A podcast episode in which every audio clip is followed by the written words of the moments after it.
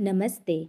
आज हम श्री दुर्गा सप्तशती में मूर्ति रहस्य का श्रवण करेंगे। चलिए शुरुआत करते हैं। श्री दुर्गाय नमः।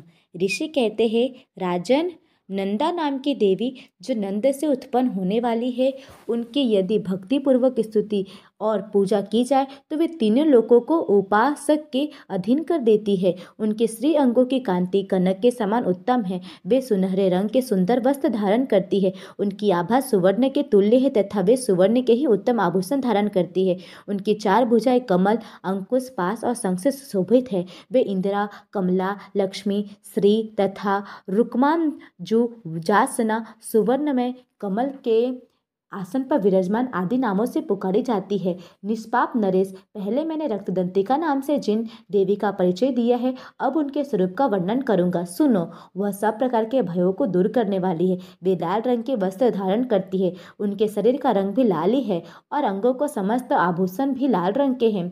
उनके अस्त्र शस्त्र नेत्र, सिर के बाल, तीखे नख और दांत सभी रक्त वर्ण के हैं। इसीलिए वे रक्त दंतिका कहलाती है और अत्यंत भयानक दिखाई देती है। जैसे स्त्री पति के प्रति अनुराग रखती है। उसी प्रकार देवी अपने भक्त पर माता की भांति स्नेह रखते हुए उसकी सेवा करती है।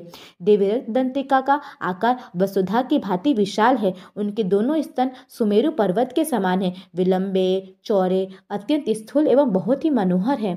कठोर होते हुए भी अत्यंत कमनीय है तथा पूर्ण आनंद के समुद्र है।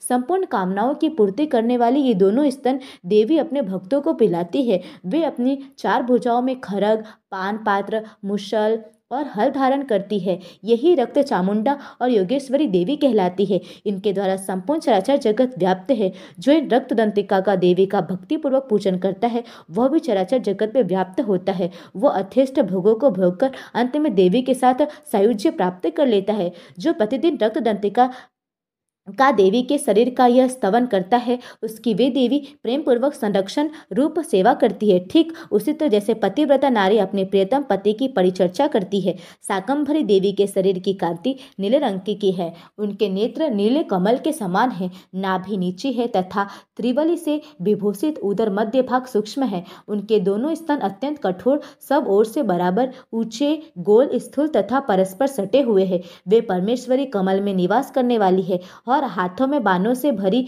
मुष्टि, कमल साख समूह तथा प्रकाशमान धनुष धारण करती है। वह साख समूह अनंत मनोवांछित रसों से युक्त तथा क्षुधा त्रिषा और मृत्यु को, भय को नष्ट करने वाला तथा फूल, पल्लव, मूल आदि एवं फलों से संपन्न है। वही साकम भरी सताक्षी तथा दुर्गा कही गई है। वे शोक से रहित दुष्टों का दमन करने वाली तथा पाप और विपत्ति को शांत करने वाली है।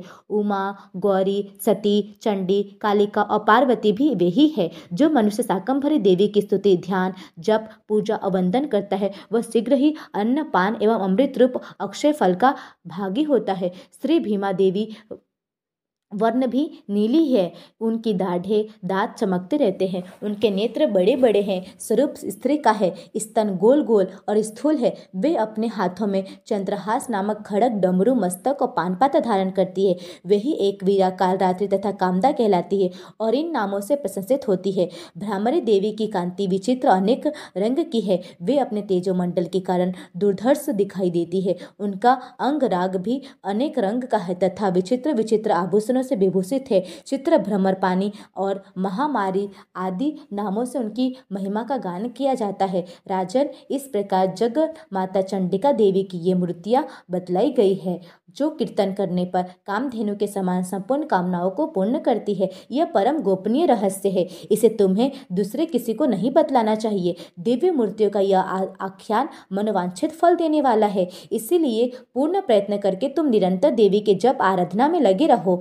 सप्तसती के मंत्रों को पाठ मात्र से मनुष्य सात जन्मों में उपार्जित ब्रह्म हत्या सदृश घोर, पातकों एवं समस्त कल्प कल्म सोचे से मुक्त मुक्त हो जाता है। इसलिए मैंने पूर्ण प्रयत्न करके देवी की गोपनीय से भी अत्यंत गोपनीय ध्यान का वर्णन किया है, जो सब प्रकार के मनोवांछित फलों को देने वाला है। उनके प्रसाद से तुम सर्वमान्य हो जाओगे। देवी सर्वरूपमयी तथा संपूर्ण जगत देवीमय है। अतः मैं उन विश्वरूपा परमेश्वरी को नमस्कार करती हूँ।